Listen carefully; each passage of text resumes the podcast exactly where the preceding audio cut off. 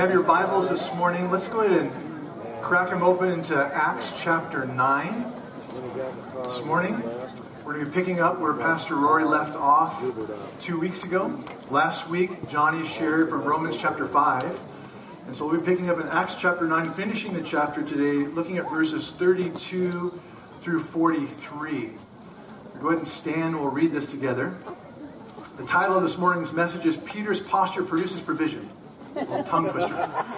Or it could be the deliberation of Peter. The deliberation of Peter. So Acts chapter 9, verses 32 through 43. Follow along as I read. Now it came to pass as Peter went through all parts of the country that he also came down to the saints who dwelt in Lydda. And there he found a certain man named Aeneas, who had been bedridden eight years and paralyzed. And Peter said to him, Aeneas, Jesus the Christ heals you. Arise and make your bed. Then he arose immediately. So all who dwelt at Lydda and Sharon saw him and turned to the Lord. At Joppa there was a certain disciple named Tabitha, which is translated Dorcas. This woman was full of good works and charitable deeds, which she did. But it happened in those days that she became sick and died. And when they had washed her, they laid her in an upper room. And since Lydda was near Joppa, and the disciples had heard that Peter was there. They sent two men to him, imploring him not to delay in coming to them. And then Peter arose and went with them. When he had come, they brought him into the upper room, and all the widows stood by weeping, showing the tunics and garments which Dorcas had made while she was with them. But Peter put them out and knelt down and prayed. And turning to the body, he said, Tabitha, arise. And she opened her eyes. And when she saw Peter, she sat up. Then he gave her his hand and lifted her up. And when he had called the saints and the widows, he presented her alive. And he became known throughout all Joppa, and many believed on the Lord. And so it was that he stayed many days in Joppa with Simon, a tanner. Let's pray. Father, this morning we come before you and we ask, Lord, that you would open your word to us that you would open our hearts to your word. Lord, that we might sense what you're trying to, to teach us, what you're trying to reveal to us. And Lord, as we prayed last night in the prayer meeting, we asked that at the end of our time together, that there would be something that the Holy Spirit would impress upon each and every one of our hearts individually. And that we would leave this place knowing that God spoke to me concerning this. God encouraged me concerning that. God revealed this to me. Lord, we pray that there would be a work of your Spirit where those of us who have been paralyzed spiritually would be made well. Those of us, Lord God, who are dead spiritually would arise and be made alive.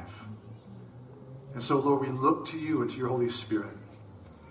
We ask, Lord God, that you would speak that you would teach, that you would encourage, Lord, that you would correct if need be, but that your name would be glorified in this place and in our hearts and lives, we ask in Jesus' name. Amen.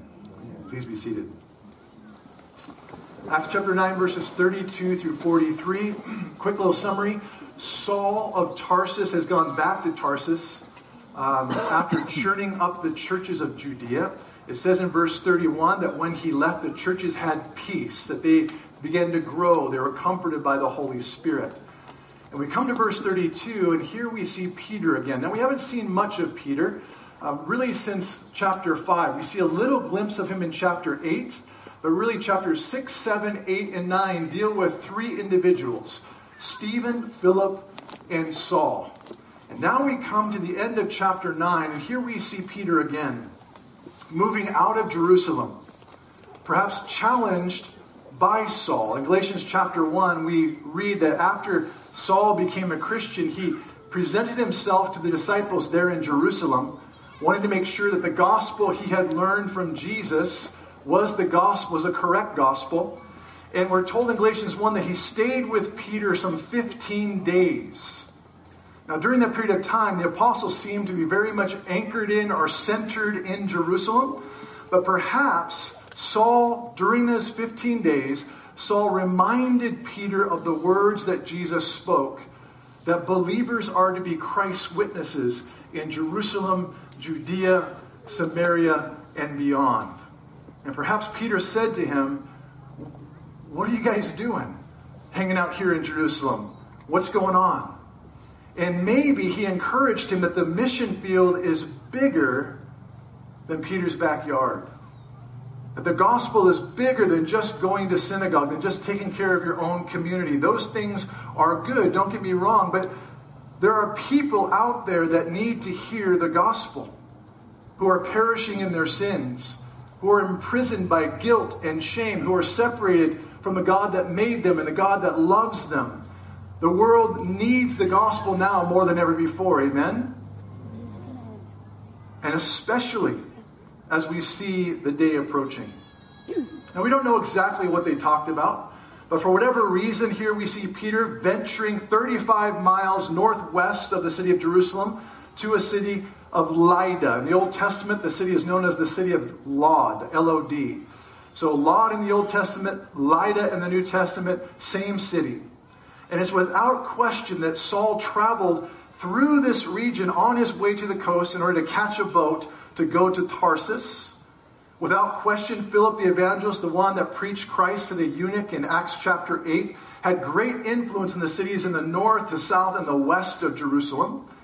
And now, an official representative, Peter, from the church of Jerusalem, an apostle of Christ, no doubt led by the Holy Spirit, moves out of Jerusalem to these young churches. Now, when I read this, I can't help but think of how this must have been an incredible encouragement to those young believers, to those fledgling churches. They had the Holy Spirit, check. They had heard the gospel, check. They responded to the gospel, check.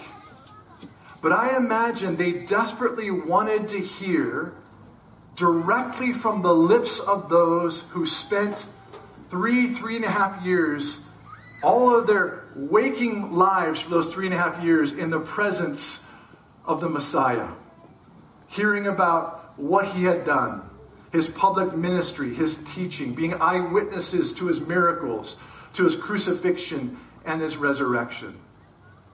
Now think about this for a second. Sisters, the city of Sisters is only about 35 miles, depending on where you live, from where we are right now. Okay? Can you imagine if the apostles lived in Sisters and we were here in Prineville, how much we would want and long and desire to have those guys come here and share their story of how they walked and saw and heard and experienced life with Jesus, we would be overwhelmed with the joy and anticipation of their arrival. What would it have been like? How would his presence have imprinted upon their lives, impacted their lives? It would be astonishing.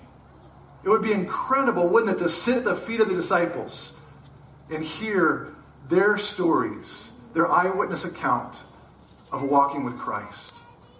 And so we follow Peter now, and it says in verse 32 Now it came to pass as Peter went through all parts of the country. That doesn't mean he went to every single square inch of the country per se, but that he went to the villages and the townships along the way as he moved towards the coast. And it says that he also came down to the saints who dwelt in Lydda. A couple of things here. Number one, saints, the word saints. It means holy ones, and it's in reference to believers. It's used again in verse 41. This is the first time this word is used in reference to Christians. It's used some 67 times in the New Testament, and in every instance it refers to all believers. Never once is it used to refer to a special group of believers who serve God better than others.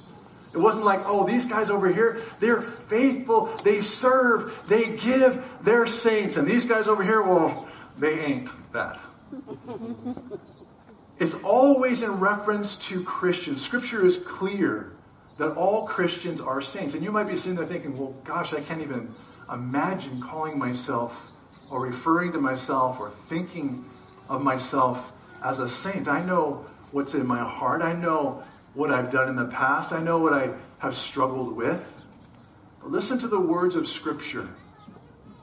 1 Corinthians chapter 1 verse 2 says, To the church of God that is at Corinth, to those sanctified in Christ Jesus, called to be saints, with all who in every place call on the name of Jesus Christ our Lord, both theirs and ours. Let me ask you this this morning. Have you been set aside, set apart by the person, finished work of Jesus Christ?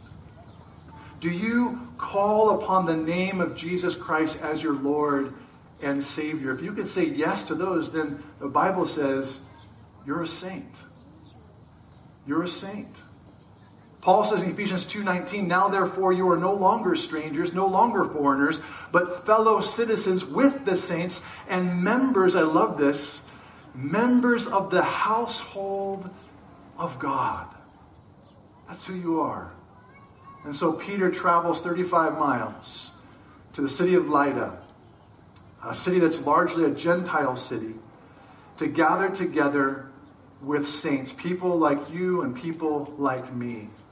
And it says in verse 33 there he found a certain man named Aeneas who had been bedridden eight years and was paralyzed. I can't even imagine being bedridden for eight years. A couple months ago, I threw my back out. We were moving some, some cows over at Mark's house and threw my back out and got off my horse and I couldn't stand up anymore and I had to get help to my car and John helped me get my legs in the car. I couldn't lift my legs up into the car. I don't know if you guys ever hurt your back. I've never hurt my back like that. I've tweaked it a little bit to the point where I felt like I couldn't control the lower part of my body anymore. And he literally had to lift my legs in the car. And we drove um, to get my car. And again, he had to help me out of the car. I've, I've always felt like i I'm a pretty capable, strong, athletic guy, you know, 6'4, 230. But I felt so small and so helpless at that moment. He helped me get in my little Honda Accord, which was incredibly painful to get down that low. And then I got home. I drove into the garage, and I kid you not, it took me 15 minutes to get from my car to the door to go into my house. I get in there and I ask Michelle to come over and help me. And I said, I threw my back out. She goes, What do you mean? I go, I cannot move. She had to help me get my pants off, help me get in bed, help me get my shoes off. And I laid there for four days. I could not move. I couldn't roll over. I couldn't sit up. I couldn't stand up. It was excruciating for four days. Bedridden. This man was bedridden for eight years. I can't even imagine that.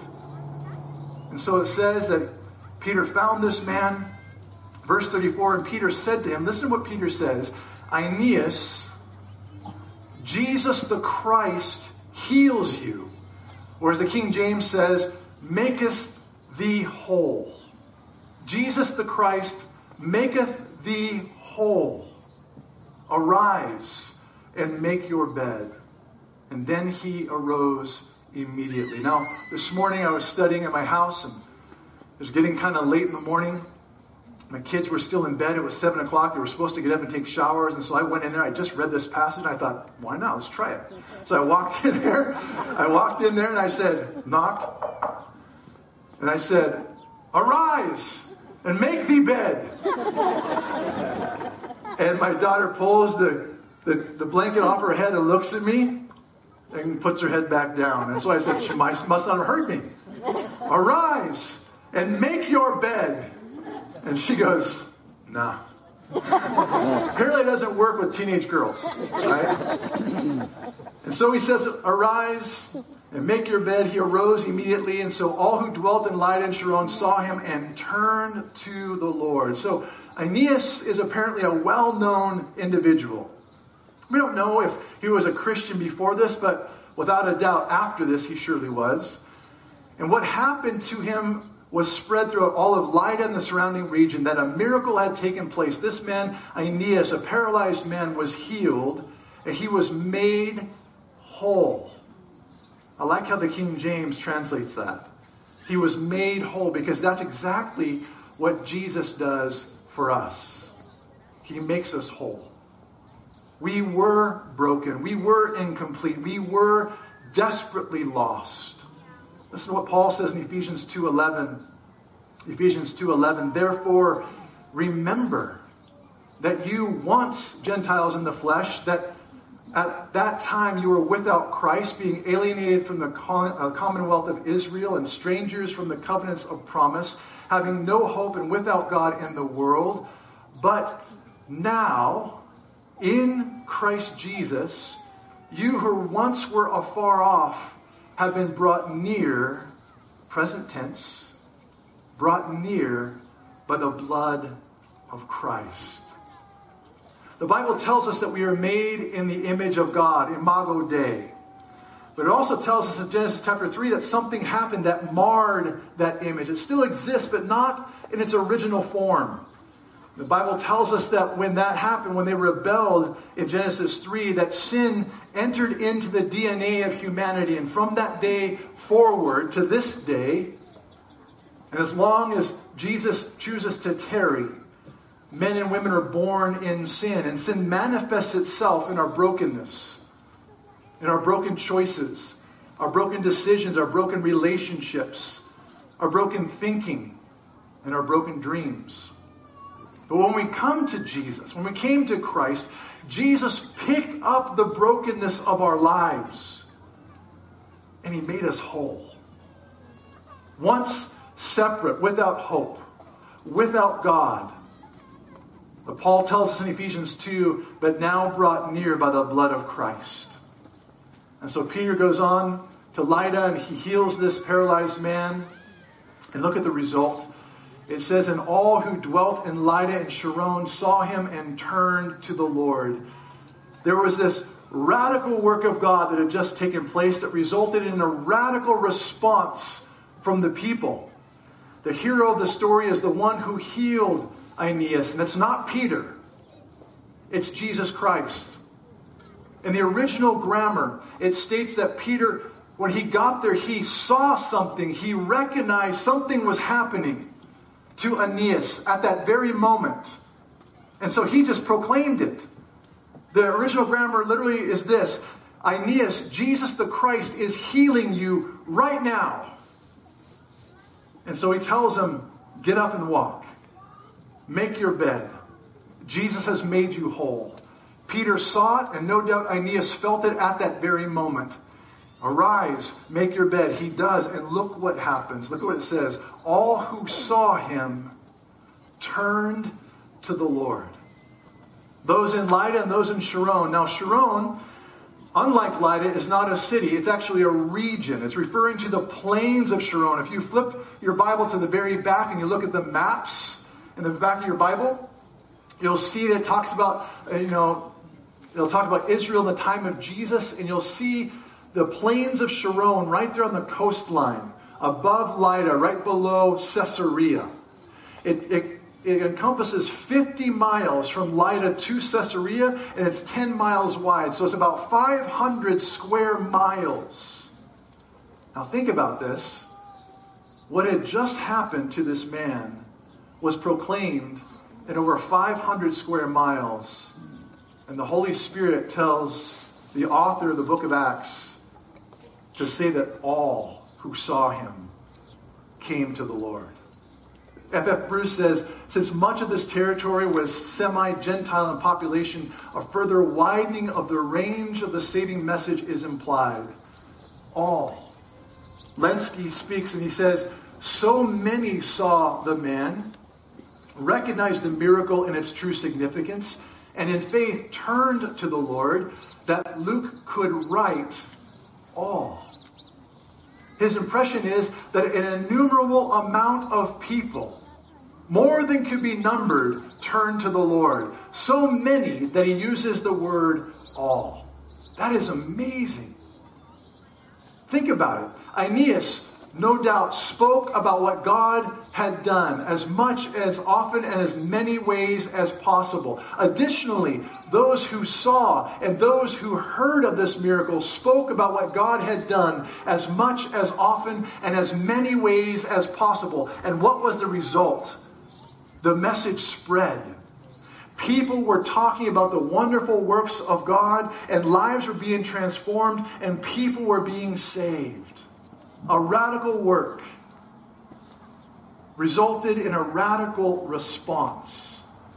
And this should encourage us all the more to be about the business of telling people about all that God has done for us, in us, around us. It's been interesting. God's been doing something really unique with our church building this last week. Earlier in the week, I was going to church and I was carrying some stuff to drop off, and I saw these two guys coming from the Nazarene church and crossed um, through the, the four ways there and got into our sidewalk. We're walking down by the church. And so I pulled into the parking lot there and grabbed all my stuff and I looked up and they didn't, they weren't, they didn't keep walking. I thought, that's, that's weird.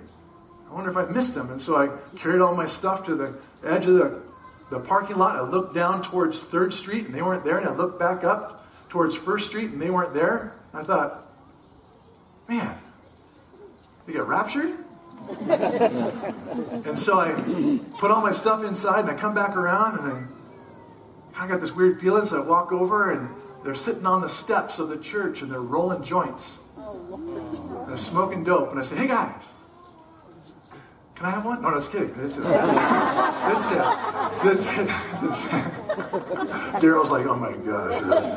Can we edit that out? Oh my God. And uh, no, and I said, guys, you know, hey, if you please, you couldn't do that. That'd be great. And and then, but God's bringing people to the church. We had a conversation, and and then last night the prayer meeting. I get to the prayer meeting a little bit early, and and there's a young lady sitting on the step and, uh, and she tells me, she goes, oh, is this a house? I go, oh, it's, you know, it's the house of God. It's a, it's a church. And she goes, oh, I thought so. Yeah, I'm just waiting for a friend. And I said, okay. And, and so I go inside. And I figure she's going to be there for a few moments. And we start prayer meeting. And then a couple other people walk in about 15 minutes or so later. And they've been having conversations with this young lady. I think her name was Angela. Is that right? Angela last night. And so they're having conversations with her. And God's doing something like He's blowing people like tumbleweeds into the, the stoop of the church, the doorway of the church. God's bringing people there.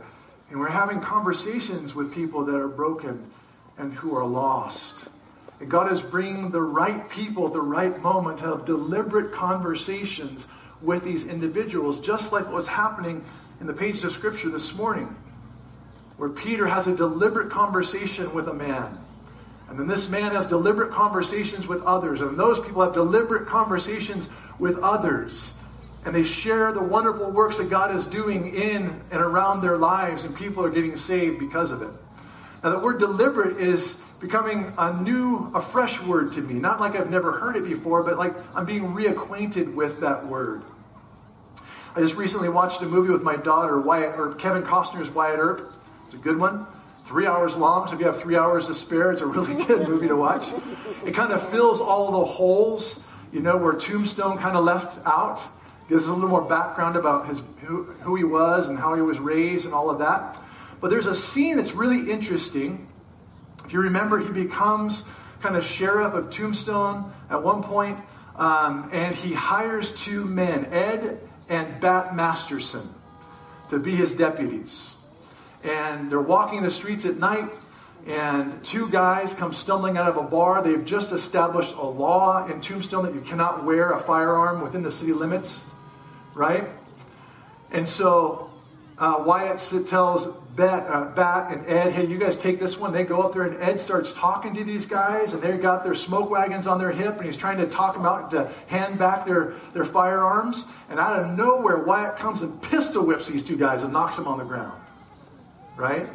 And then he says to, to Ed, You talk too much, Ed. You need to get to the point. People's lives depend upon it. And he kicks open this guy's hand, and he's got a pistol in his hand. He was getting ready to shoot Ed Masterson. Takes him to jail, put him in jail. Now they have this conversation in the jailhouse, and Ed's like pretty upset he's going, Wyatt, you know, I mean, I think I could have talked him down. You didn't have to do that, Wyatt. And Wyatt looks at him and says, You should find a different job, one that suits you, because you're not a deliberate man. I don't sense that about you. How about you this morning? Are you a deliberate man? Are you a deliberate woman? Are you deliberate in your personal relationship with Jesus? Are you deliberate in your relationships with others, with your husband, with your wife, with your kids, with your parents, with your friends, etc.? Or could it be that we talk too much about insignificant matters and that we should be more deliberate about eternal matters because people's lives depend on it? Verse 36 at Joppa, there was a certain disciple named Tabitha, which is translated Dorcas. Now, if my name was Tabitha, I would never translate my name. this woman, I love this, what it says. This woman was full of good works. Full of good works and full of charitable deeds, which she did. But verse 37 says it happened in those days that she became sick and she died. Doesn't seem fair, does it? That people who are loving and kind, people who spend their lives doing good and serving others faithfully, generously, selflessly, using their time, their talents, and their treasures to bless others, to make other people's lives better. And then they get sick and they pass. It doesn't seem right. But that's the world that we live in. And unfortunately, Christians are not immune to those things. And verse 37 says she died, and then they washed her body and they laid her in an upper room. Now, this is interesting because traditionally, when someone died there in the Middle East, in Israel, they would bury their bodies within the first few hours, definitely within the first 24 hours. But here they do something radically different. They take her body, they wash it, they take her and they place her in an upper room. Okay? And no doubt, verse 38 tells us they heard that Peter was in Lydda, and no doubt they heard of Aeneas' miraculous healing, and so they thought, hey, let's, let's see what God might do. And so they send for Peter. Verse 38 says, Since Lydda was near Joppa, only 10 miles northwest of Lydda is the town of Joppa on the coast.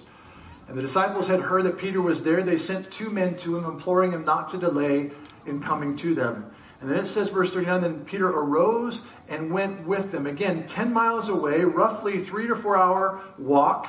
And this is important a three or four hour walk. It says, and when he had come, they brought him to the upper room, and all the widows stood by weeping, showing the tunics and garments which Dorcas had made while she was with them. And notice what it says in verse 40. Kind of strange.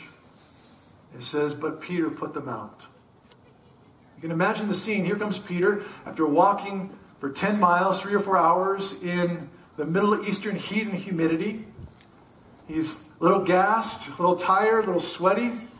He walks upstairs and he walks into this room. There's all this commotion, these, these women, these widows, wailing, moaning, crying, weeping. And they're, as he walks in the door, they're showing him all the garments that this woman had made for them while she was alive, how she served them.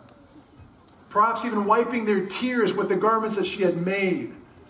And what does Peter do? Immediately he opens the door and pushes everyone out. Now remember, when Jesus was alive, Peter was a disciple of Christ. He was a disciple in training, and he learned about ministry by watching Jesus. What to do is lost it. Check. There we are. He learned what to do by watching Peter. What to do in any given situation. And he had seen Jesus do exactly this thing. When Jesus had come to Jairus' daughter Mark chapter 5, you guys remember the story? These men come and say, Quick, come to our master. His daughter is sick, and Jesus tries to come. The woman with a flow of blood reaches through the crowd and touches the hem of his garment. Remember that story? She's healed. Jesus continues on, and he goes into the room where Jairus' daughter is, is laying out. And there's all these professional mourners who are there, and then mom and dad are there, and he pushes the professional mourners out. He keeps mom and dad there, and then Jesus does exactly what, um, this. He puts these people outside. So Peter does exactly what Jesus did, with one exception. Notice Peter's posture. Notice Peter's posture, verse 40. He put them all out and knelt down and prayed. He knelt down and prayed. Now, we have no record in the book of Acts or anywhere in the New Testament that Peter ever, at this point, raised anyone from the dead. So, this is a big deal. This is the first time. This is a really big deal. He has never told anyone, get up. So, what does he do?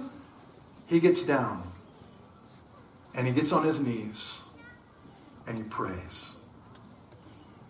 And I can only imagine what that prayer was like. Put yourself in his position. He's just been in Lydda. He's just witnessed a miracle. And all of a sudden, these guys come running in. They tell him that someone has died he's never met before, but she's a Christian. And the town is upside down with grief. And we need you to come. And so he walks 10 miles, three or four hours and he gets there. And he knows what they're asking him to do. This is a huge ask. Can you imagine the pressure? Everyone is thinking, he's the guy. She's going to be raised from the dead. We got the right guy to pray. And he walks in the room, pushes everyone out, gets on his knees, and I can imagine it went something like this. This is how my prayer would go if I was Peter. Oh, God, please help me. God, please, you got to help me here. This is way beyond anything. I am so out of my depth. These guys want me to raise this woman from the dead. I can't do that. You can do that. I can't do that. Lord, you've gotta help me, please. Do what only you can do. And turning to the body, he said, Tabitha, arise. Now, again, taking the example of Jesus, he says, Tabitha, arise. In Mark chapter 5, what does Jesus say? He says, Talitha, arise. Talitha, arise. Talitha was the name of Jairus' daughter. It means little lamb. And literally what he says is, little lamb, arise. Peter doesn't know what to do, right? He's beside himself.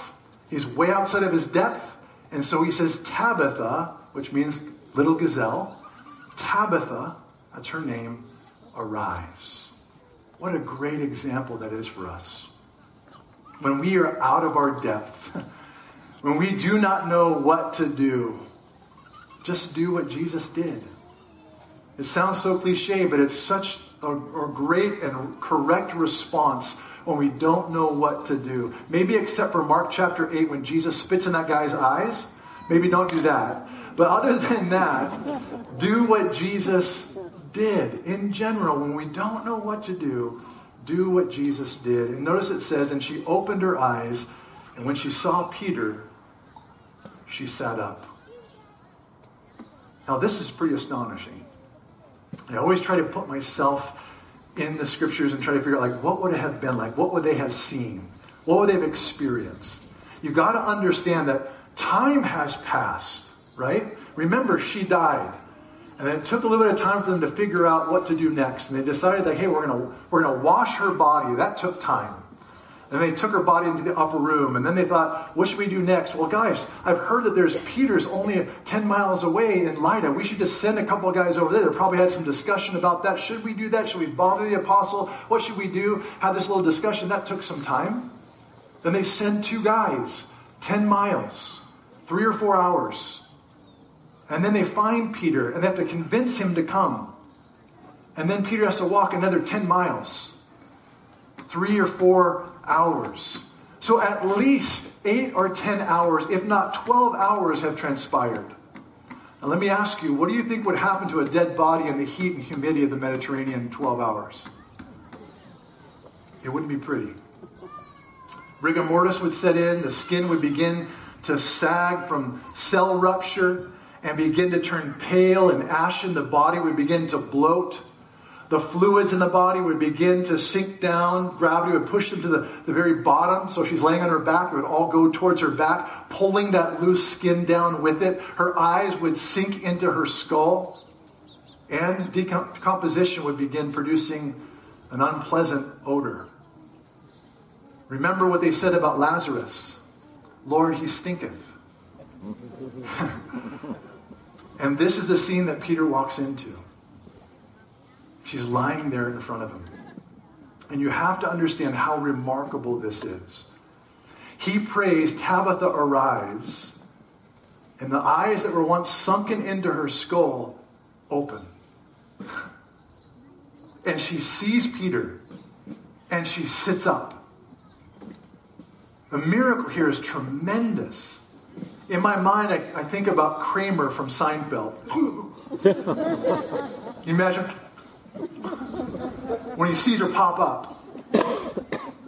It must have been such a surprise to Peter's. Whoa! Whoa! You know? And here's the reality.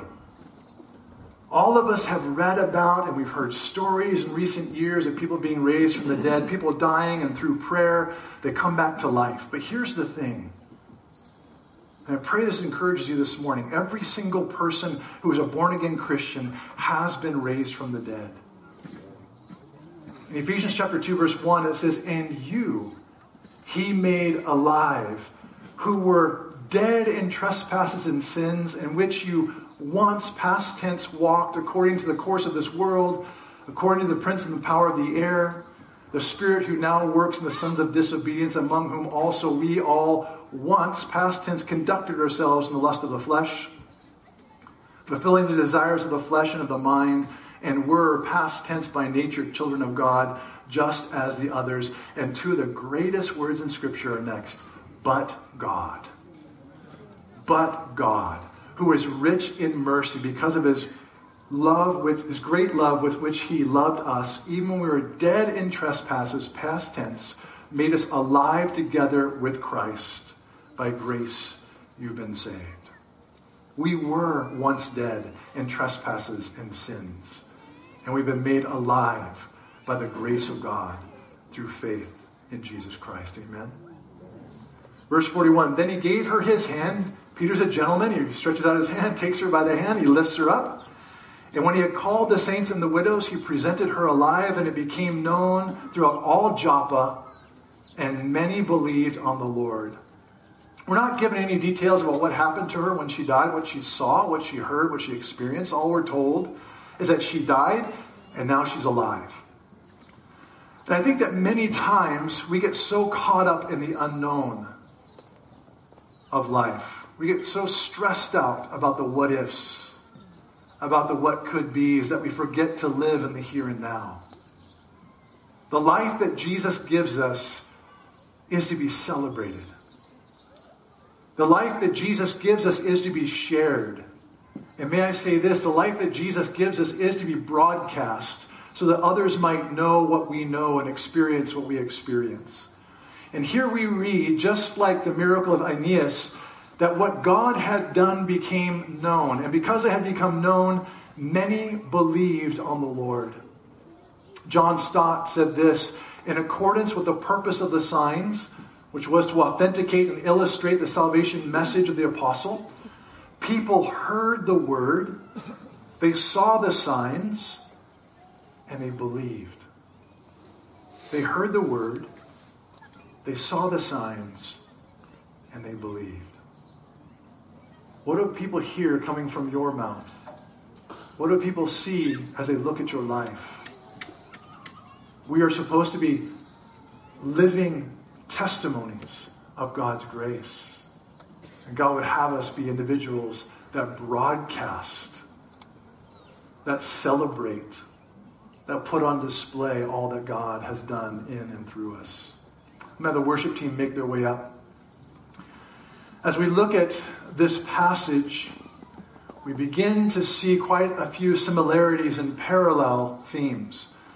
And four things we, we see. I want to leave you with these four things. Number one, both miracles follow the example of Jesus. As you look at the miracle of Aeneas being healed, you look at the miracle of Tabitha being raised from the dead, Both of them follow the example of Jesus. Secondly, both miracles were performed by the power of Jesus. Thirdly, both miracles were signs of the salvation of Jesus. And lastly, both miracles greatly contributed to the glory of Jesus. Acts chapter 9, verses 32 through 43 shows us Peter's posture produced provision, or literally, he put Jesus on display and God did the rest.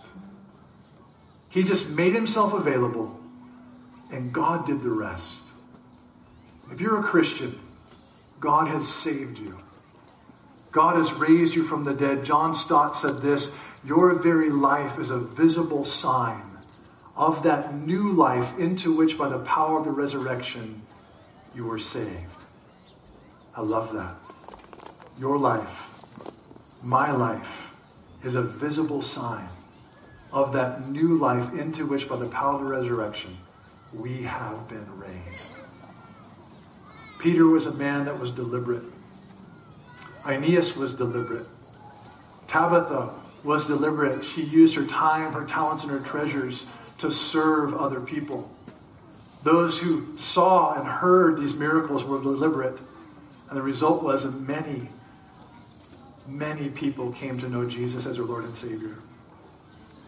I'm reminded of Paul in Galatians 2.20 where he says, I've been crucified with Christ.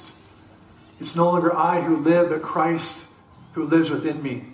And the life that I now live in the flesh, I live by faith in the Son of God who loves me and gave himself for me. Paul was a deliberate man. What he's saying here in Galatians 2.20 is, I'm going to live a deliberate life. Your very life is a visible sign of that new life into which, by the power of the resurrection, you have been saved. Guys, ladies, brothers, sisters, let's live deliberate lives. And let's live our lives with purpose, with a posture that produces God's provision, with a posture that puts Jesus on display. Amen? Let's pray. Father, we thank you for your word today. And as we open our time together praying and asking, Lord, that you would speak to each person here this morning individually. Lord, that you pierce our hearts. That we would know that you spoke to us about things we need to do, about where we are, about who we are in Christ. And Lord, I'm sure there are some here today who've walked upon this lawn and sat down in chairs, Lord, whose lives are spiritually paralyzed. Something has happened to stop their progression. Something has happened to stunt their growth. Whereas once they used to follow you, they used to run after you. Now they're barely moving, if they're moving at all. And Lord, I pray today would be a day where your spirit would speak to them. And they would hear the words, Jesus the Christ heals you. Jesus the Christ makes you whole. Arise and make your bed. And they would experience freedom today, liberty today, free to follow hard after you, free to run after you, Lord, to keep pace with you, and experience all the benefits that come from being in your presence. Lord, others today are, have walked in, Lord, and they're dead spiritually. They're like Tabitha. They've been laid out. And Lord, you would speak those words, arise. And you would breathe life into them today. Lord, they would come to know you as their Lord and Savior. They'd recognize that wherever they have gone, whatever they have done, wherever they have looked to to fulfill their hearts has left them empty, broken, and dead inside. And they would answer the call of Jesus today. Arise. And they would experience new life in you today.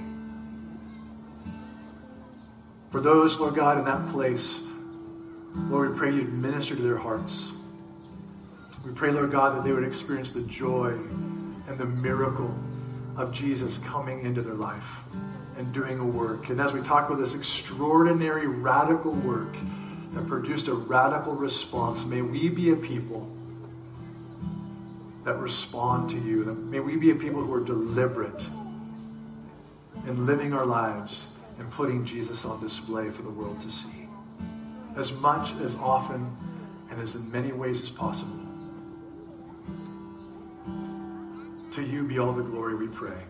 In Jesus' name. Amen.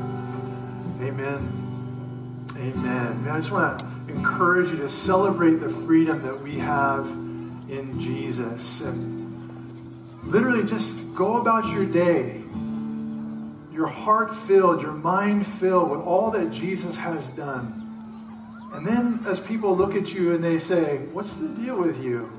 You can say, Let me tell you about what Jesus has done in my life, what he's done in me, what he is doing in me, what he's done around me.